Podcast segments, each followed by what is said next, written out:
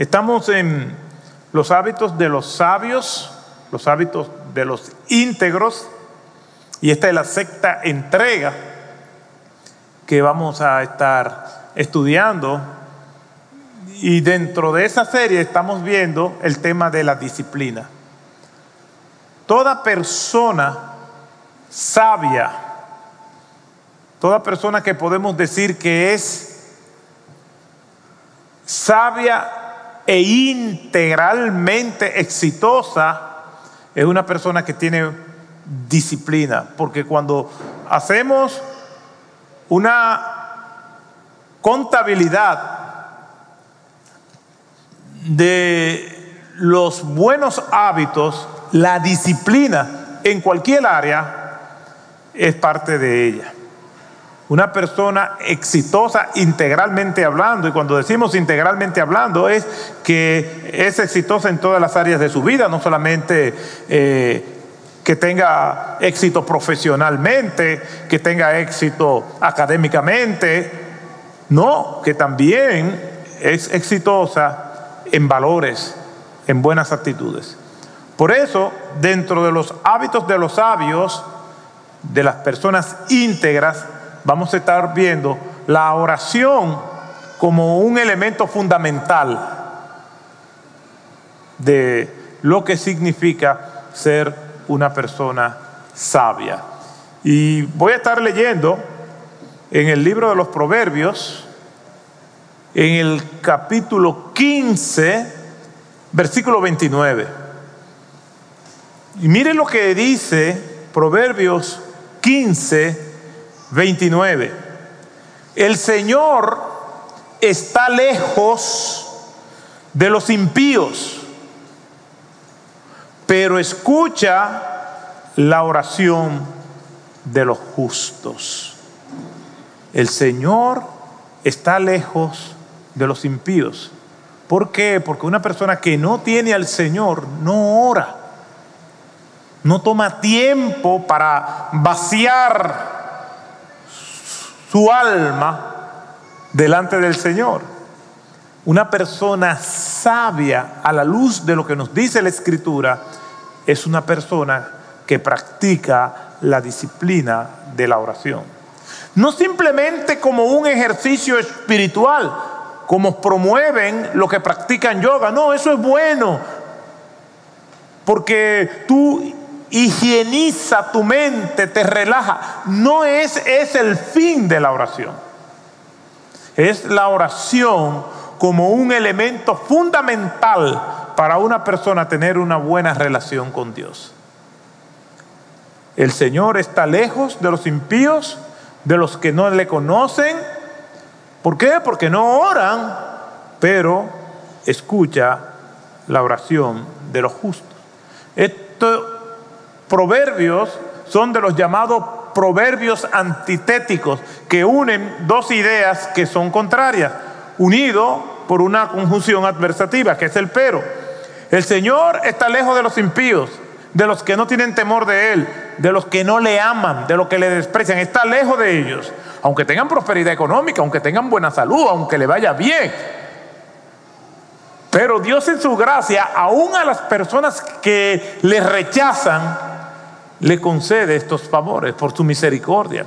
Cuando usted ve que una persona no tiene temor de Dios y le va bien materialmente hablando, eso es indicador del gran amor que Dios tiene por todas las personas. Entonces aquí el texto dice que el Señor está lejos de los impíos, pero ahí viene la idea contraria, pero escucha la oración de los justos, de los que tienen temor de Él de lo que le tienen a Él como el Señor y Salvador de sus vidas.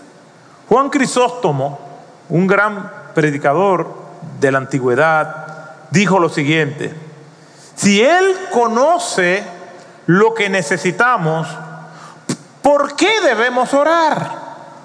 ¿Para qué orar si como quiera Dios conoce lo que nosotros necesitamos? No para darles instrucciones debemos orar, sino para estar con Él, haciéndonos íntimos con Él, a través de la súplica continua, siendo humilde y recordando nuestras debilidades y pecados. Cierro la cita. Leí hace mucho tiempo y lamentablemente no recuerdo dónde fue que lo leí, en un estudio que se hacía sobre parejas, sobre matrimonios, que decía que en una encuesta que se hizo de matrimonios saludables, había varios indicadores y uno de estos indicadores, es decir, una de las prácticas que estos matrimonios que se veían saludables tenían, era que hablaban entre sí por lo menos una hora diaria de conversación de calidad. Ya yo sé que ya algunos están pensando, bueno, ¿y cuánto yo hablo con mi esposo, con mi esposa? Bueno, no sé, pero este estudio revelaba eso como uno de los elementos fundamentales de una pareja sana es que dedican por lo menos una hora diaria a conversaciones de calidad entre ellos. Y yo cuando leía eso, de repente miré a Susana y le dije, yo amo a Dios más que a ti. Y ella me abrió los ojos como sorprendida. Y por la reacción de ella, como ustedes saben, yo le escribí este poema. Y yo le decía a ella lo siguiente, amo a Dios más que a ti, no te sorprendas, te lo voy a explicar. Te amo menos que a Él para poderte amar más.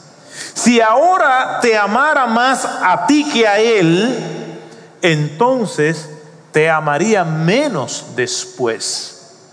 Quiero siempre amarte con todo mi ser, por eso procuro amarlo más a Él.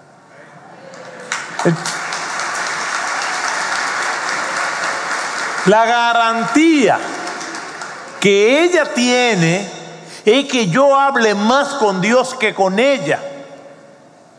Porque si hablo más con Dios que con ella, yo voy a tener una relación con ella satisfactoria en todas las áreas.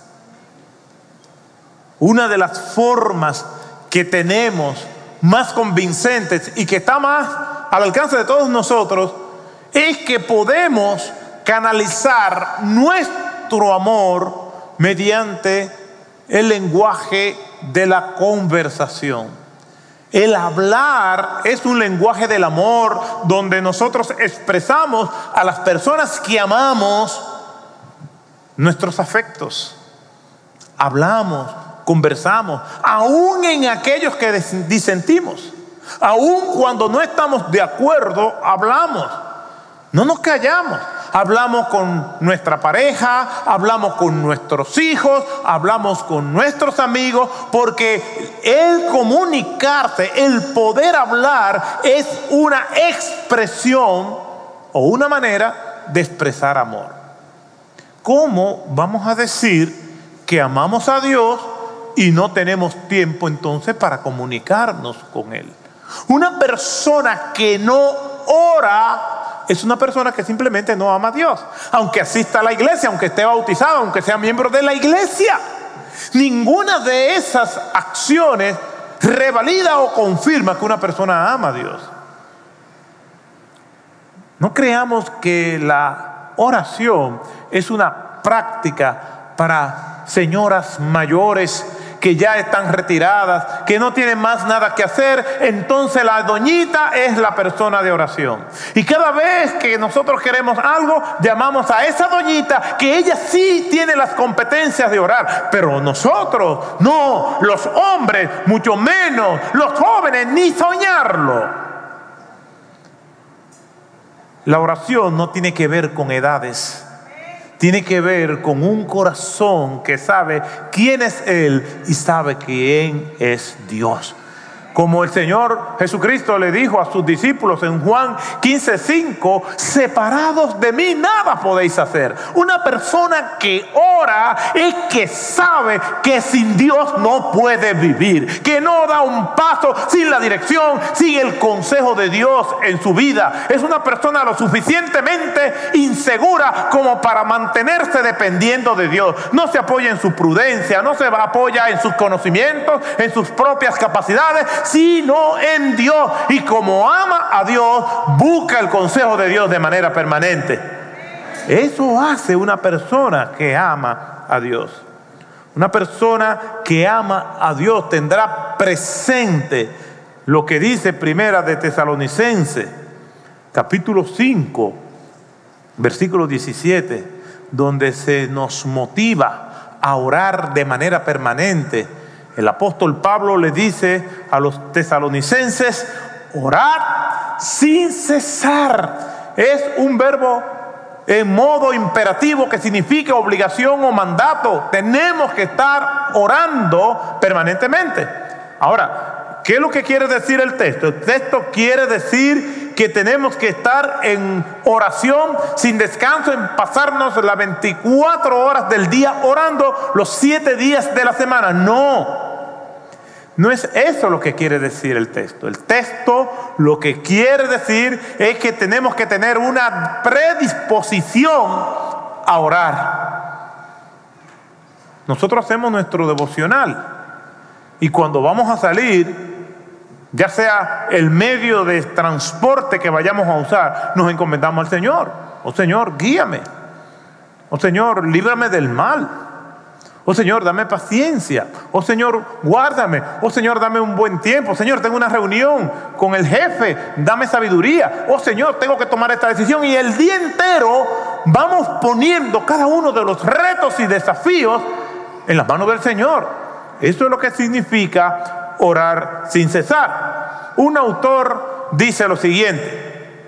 Hablando precisamente de esta exhortación del apóstol Pablo a los tesalonicenses. Lo que Pablo quiere decir, lo cito, es, no debe haber disminución en la regularidad del hábito de mantenerse aferrado a Dios mediante la oración. En medio de todas las circunstancias de la vida debemos orar. El apóstol tiene autoridad para exhortar Así, puesto que él mismo dio el ejemplo de ser una persona de oración, cierro la cita. Esa constancia en la oración nos mantiene en comunión con el Señor, nos hace humilde ante de Él, en una constante dependencia de Él. Por lo tanto, eso tiene como resultado una vida victoriosa en Cristo. La intimidad con Dios por medio de la oración nos permite conocer su carácter y su voluntad. Nos dirige por medio de la oración y el estudio de su palabra a conocerle mejor a Él. Por lo tanto, al conocerle mejor a Él, vamos a saber cómo nosotros debemos conducirnos.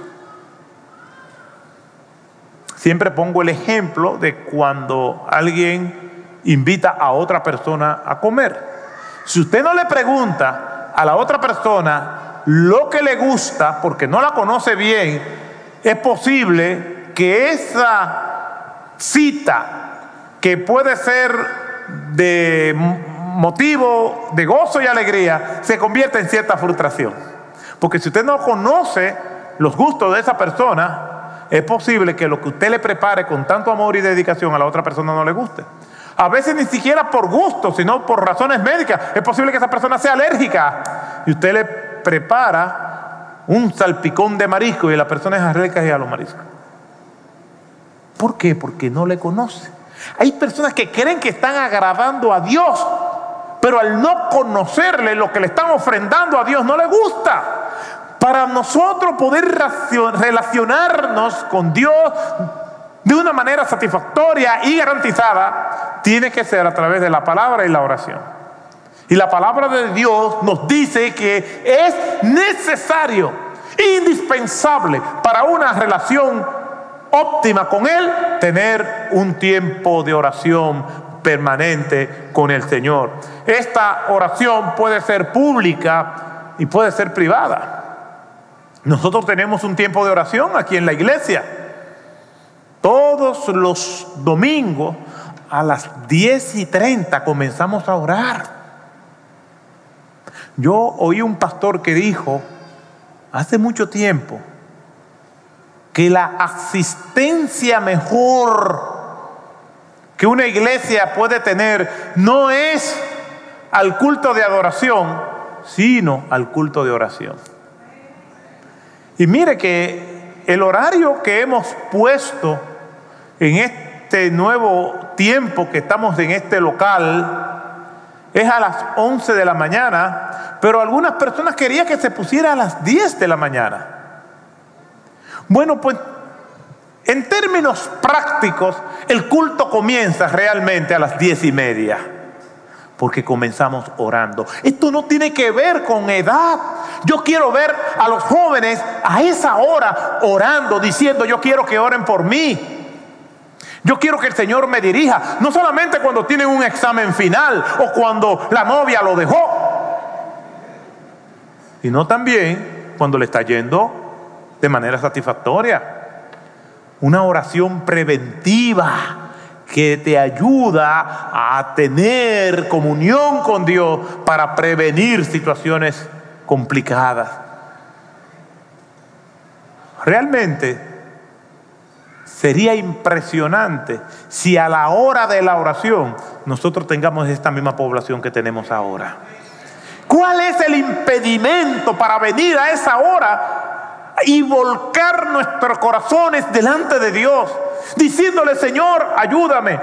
Un corazón contrito y humillado no despreciará al Señor. Acercaos confiadamente al trono de la gracia, dice el Señor, y hallaréis gracia, y hallaréis ayuda, y hallaréis lo que necesita, y el Señor acudirá en nuestro auxilio. Nos ponemos en comunión, nos ponemos de acuerdo uno con otros, clamando al Señor, clamando por nuestras propias situaciones, clamando por el país, clamando para el mundo, y en el trono de Dios se oirá que en esta isla hay un pueblo que le clama.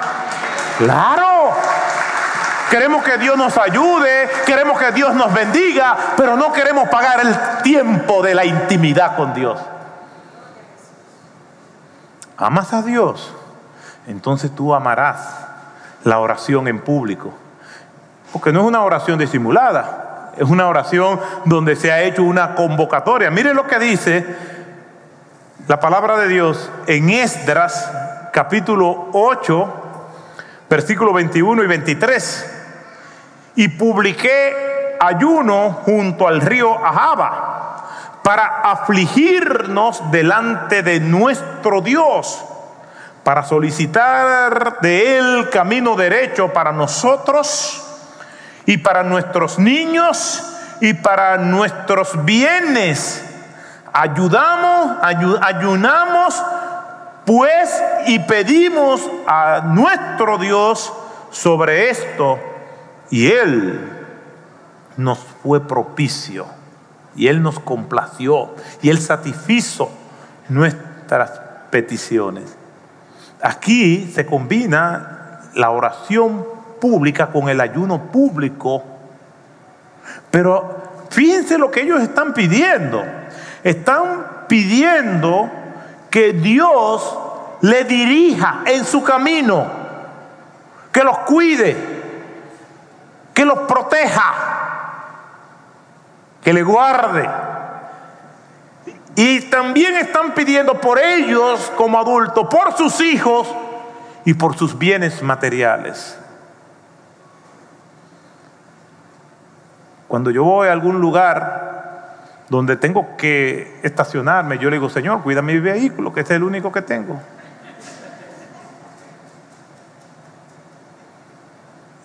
Y cuando voy conduciendo, también. Mi Señor, líbrame del mal. ¿Qué dice el Padre nuestro?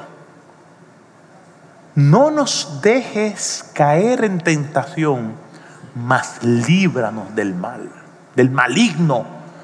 ¿Qué dice la Escritura? Que vuestro adversario el diablo anda como león rugiente buscando a quien devorar.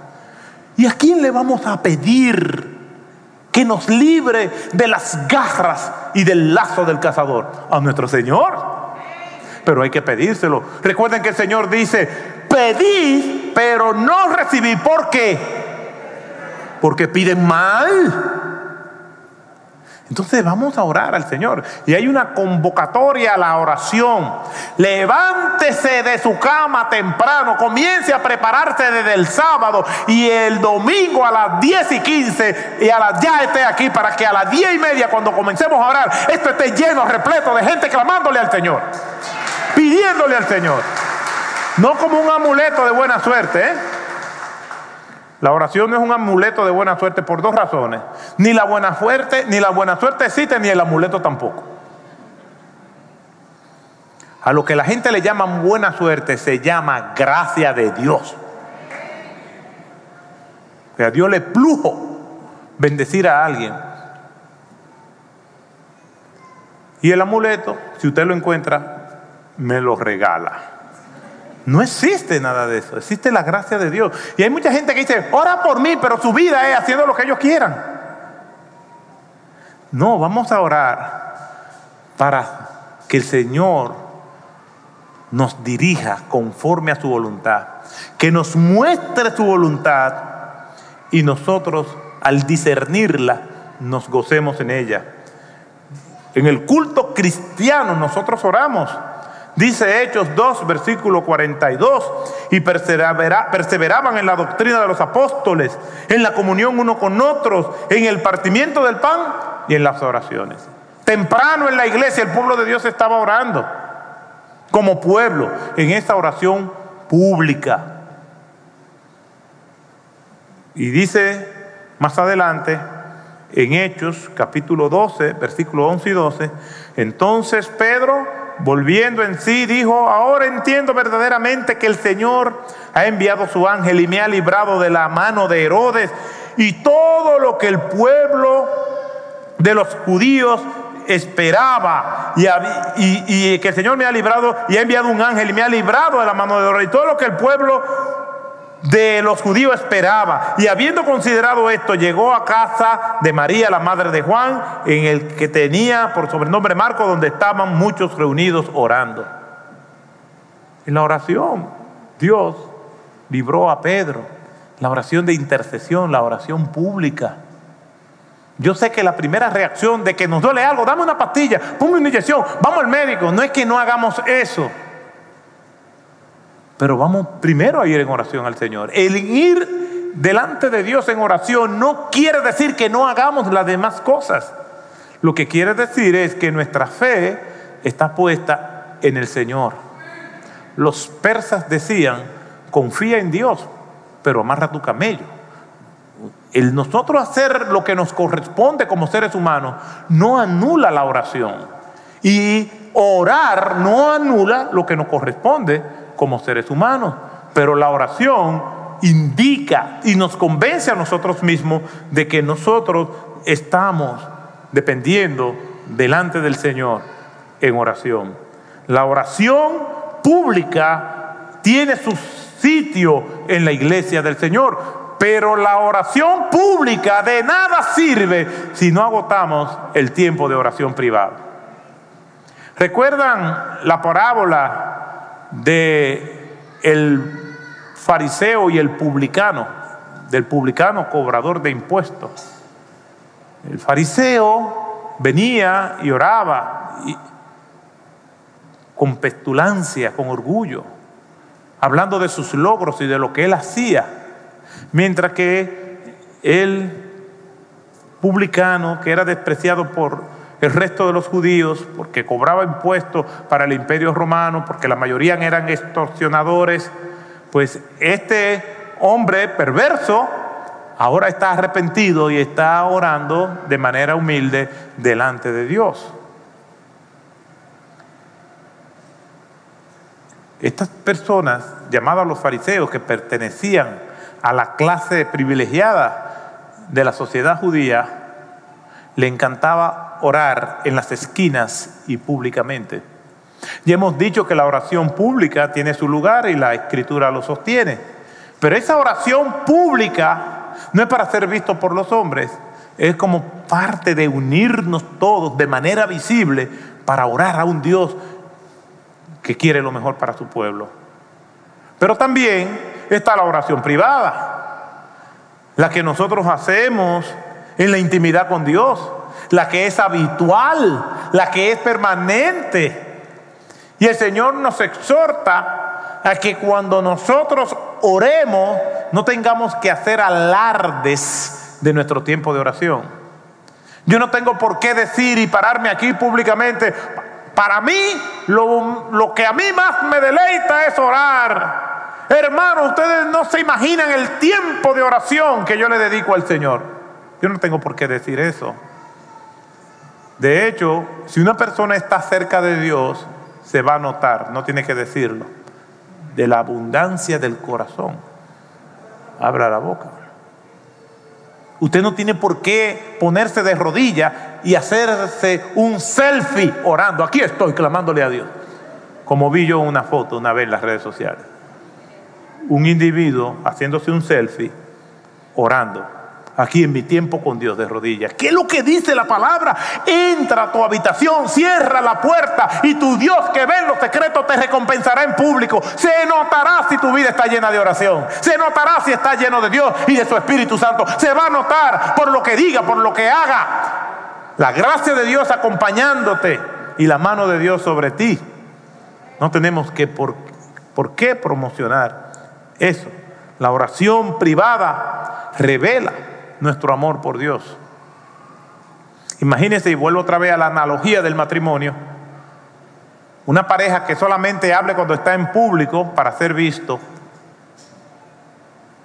por los hombres. Un esposo que solamente habla con su esposa de manera pública, pero cuando están en privado no habla. Para mantener las apariencias, se trata, la, la trata muy bien delante de todo el mundo, pero en lo personal en lo privado, en lo íntimo, no se hablan entre sí. No. Es una oración sincera y permanente. Y quien mejor nos modela la vida de oración que todos nosotros debemos de llevar es nuestro Señor Jesucristo.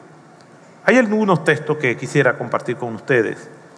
Mateo 14, versículo 23 Habla de la vida de oración de nuestro Señor. Después de despedir a la multitud, subió al monte a solas para orar y al anochecer estaba allí solo, todavía orando. Marcos 1:35, levantándose muy de mañana, siendo aún muy oscuro, salió y se fue a un lugar desierto y allí oraba orando de manera permanente nuestro Señor. Dice E. M. Baum, un autor que escribe sobre la oración con mucha frecuencia, que escribía, decía lo siguiente, un hombre o mujer de Dios no nace, no se nace siendo un hombre de Dios o una mujer de Dios. Viene cuando nos reconciliamos por medio de la conversión y nos hacemos hombres y mujeres de Dios en la habitación secreta de la comunión, en la meditación y en la devoción privada. Su vida y sus profundas convicciones nacen de esa comunión secreta con Dios. Cierro la cita. Por eso Jesús estaba con frecuencia orando, modelándonos a nosotros lo que es la práctica de la oración.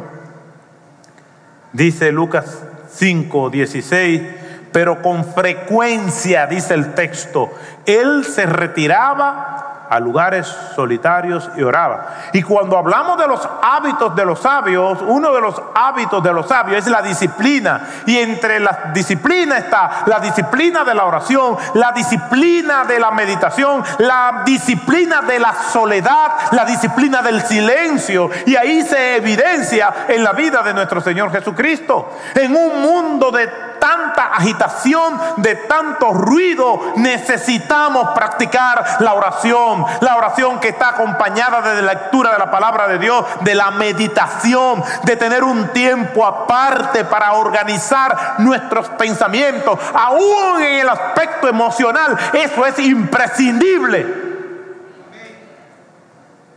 Y nuestro Señor Jesucristo nos modela estas virtudes. Si nosotros seguimos viendo, nos vamos a dar cuenta que nuestro Señor Jesucristo fue bautizado por Juan mientras oraba, Lucas capítulo 3, versículo 21. Escogió a los doce apóstoles en oración Lucas capítulo 6, verso 12. Normalmente se levantaba temprano a orar. Marcos capítulo 1, versículo 34 y 35. Y nosotros vemos incluso en los salmos que se nos hace como la exhortación y se, y se valora el hecho de que una persona se levante temprano a orar. A veces me preguntan, ¿y cuál es la mejor hora para orar o para tener nuestro devocional. Bueno, eso se puede hacer a cualquier hora. Siempre será oportuno la oración, no importa la hora, no importa el día. Pero si queremos comenzar bien el día, comencemos eso que podemos hacer a cualquier hora, comencemos haciéndolo temprano en la mañana. Dice el Salmo 4, cuando clamo, respóndeme, oh Dios, Dios de mi justicia. En la angustia me has aliviado. Ten piedad de mí. Escucha mi oración. Sí, Señor, escucha mi oración. Entonces uno dice, pero Está bien, pero ahí no dice ni el día, ni la hora. No, porque eso podemos hacerlo a cualquier hora. Pero es el mismo David que después más adelante en el Salmo 5 dice, escucha mis palabras, Señor. Considera mi lamento. Esté atento a la voz de mi clamor, Rey mío y Dios mío porque es a ti a quien oro. En el Salmo 4 él está orando y le está diciendo, Señor, escúchame, escúchame mi lamento, escúchame, Señor, mira mis cargas, las deposito a ti. Tengo cosas que me afligen, que me perturban, pero ¿a qué hora David hacía eso?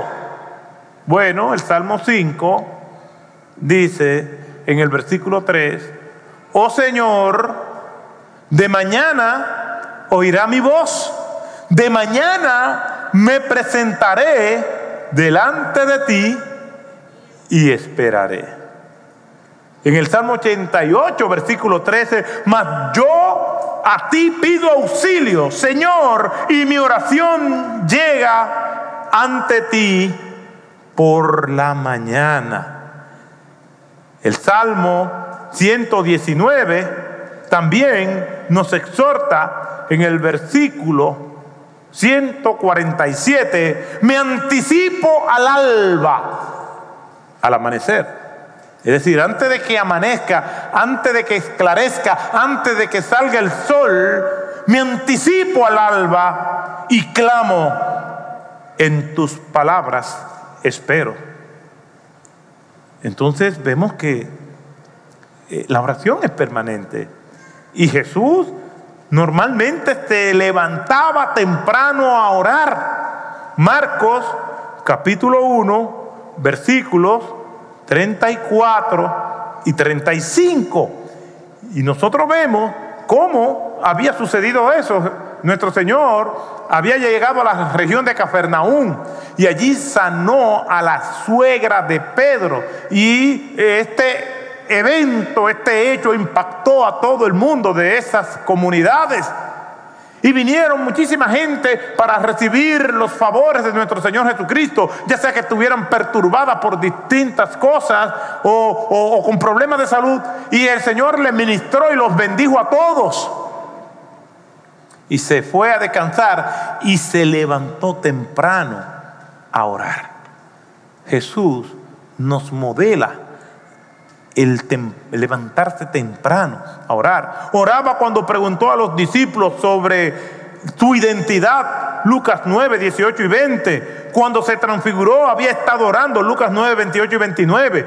Dijo que hay situaciones que se enfrentan con oración, Marcos 9, 29. Dijo que el templo era casa de oración, por eso cantamos, por eso leemos la palabra, pero también oramos aquí, porque el Señor dice, mi casa, casa de oración será llamada.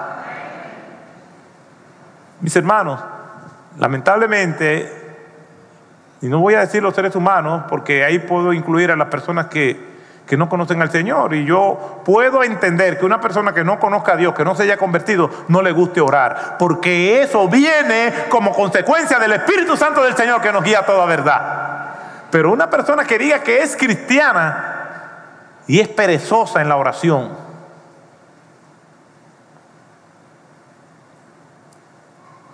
¿cómo puede ser posible que no ore? Que le da sueño, que le aburre.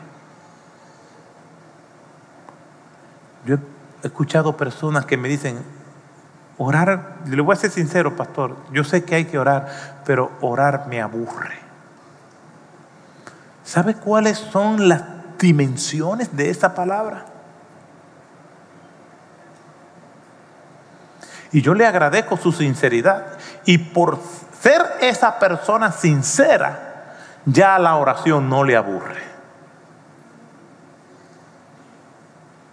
Pero pudiera parecer aburrido. Y yo me pregunto, ¿es Dios aburrido? Yo creo que los aburridos somos nosotros, no Dios.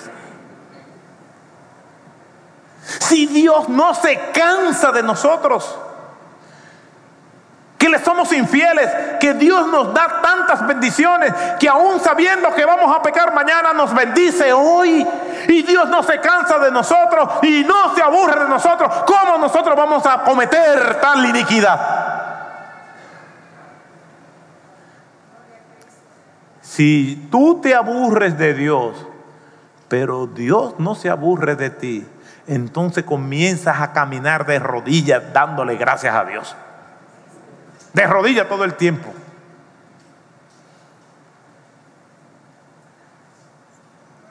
No nos aburre Dios, pero nos entretiene una película. No nos, nos aburre Dios, pero no nos aburre algo que le ofende a Dios. Nos aburre Dios, pero no nos aburre cuando nos revolcamos en nuestros pecados. ¡Qué ironía! ¡Qué paradoja! Que habla muy bien del amor, de la gracia y de la misericordia del Señor. Paciente con nosotros todo el tiempo. Pero cuidado, un día puede venir la mano disciplinaria de Dios sobre nosotros. Cuando a tu corazón se asome el sentimiento de que orar te aburre, no le creas. Engañoso y perverso es el corazón más que todas las cosas. ¿Quién lo entenderá? El aburrido eres tú, el aburrido soy yo. Aunque tu corazón te diga que orar es aburrido, ora. Y dile al Señor, Señor, hoy no me siento con deseo de hablar contigo, pero el ya, el decírselo, está hablando con Dios. Orar no es una pose, orar no es venir y aprenderse algo de memoria, orar es decirle lo que hay en el corazón a Dios para desarrollar nuestra intimidad con Él. El mayor beneficio de la oración ni siquiera es que Dios nos conteste, el mayor beneficio de la oración es que hablamos con Él.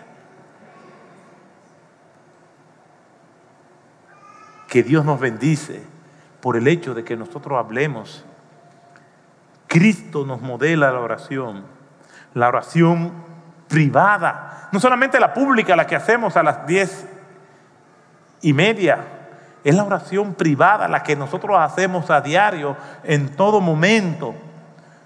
Mateo 6:6, más tú cuando ores, entra en tu aposento y cerrada la puerta ahora tu Padre que está en secreto y tu Padre que ve en lo secreto te recompensará en público.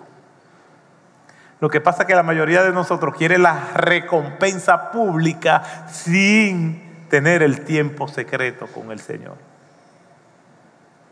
La oración es para personas mayores, las personas que tienen a Cristo oran no importando su edad. Dice un autor, el ejercicio de la oración mantiene vivo un sentido de nuestra indigencia y de nuestra dependencia del Señor. Cada vez que voy a Dios en oración, recuerdo cuán ignorante soy y que Él es sabio, que yo soy débil y que Él es poderoso, que yo soy culpable y, y miserable y que Él es misericordioso y bondadoso, que yo soy nada y que Él es todo y en todos. Esos contrastes se dan cuando oramos.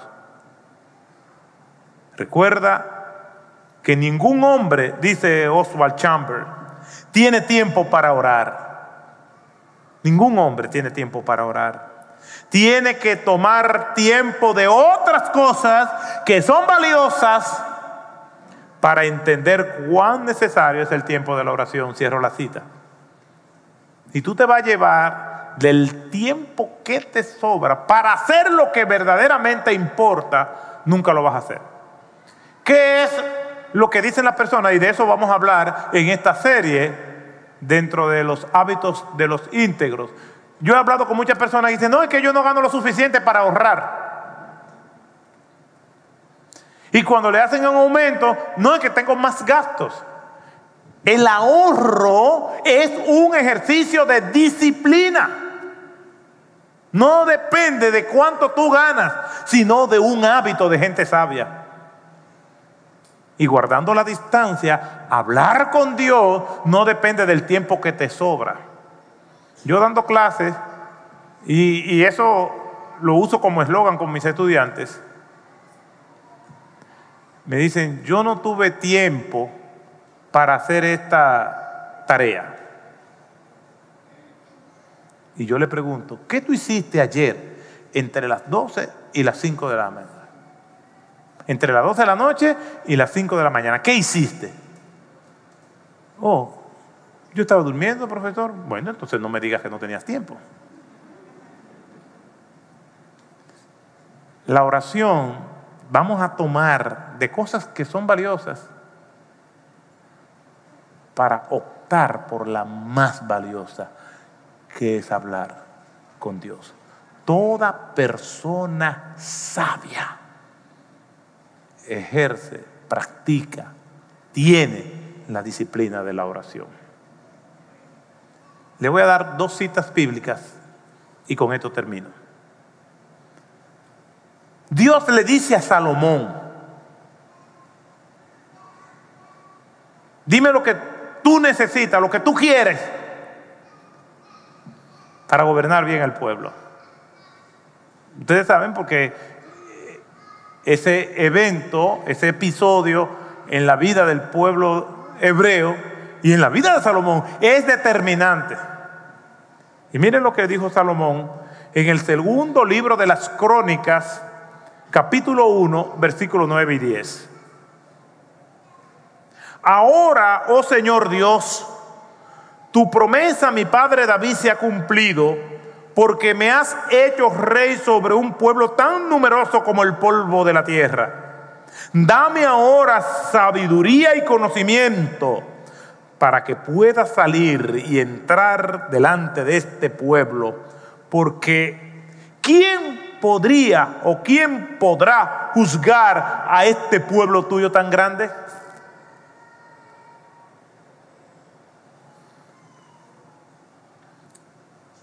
Salomón pidió sabiduría en un tiempo de oración.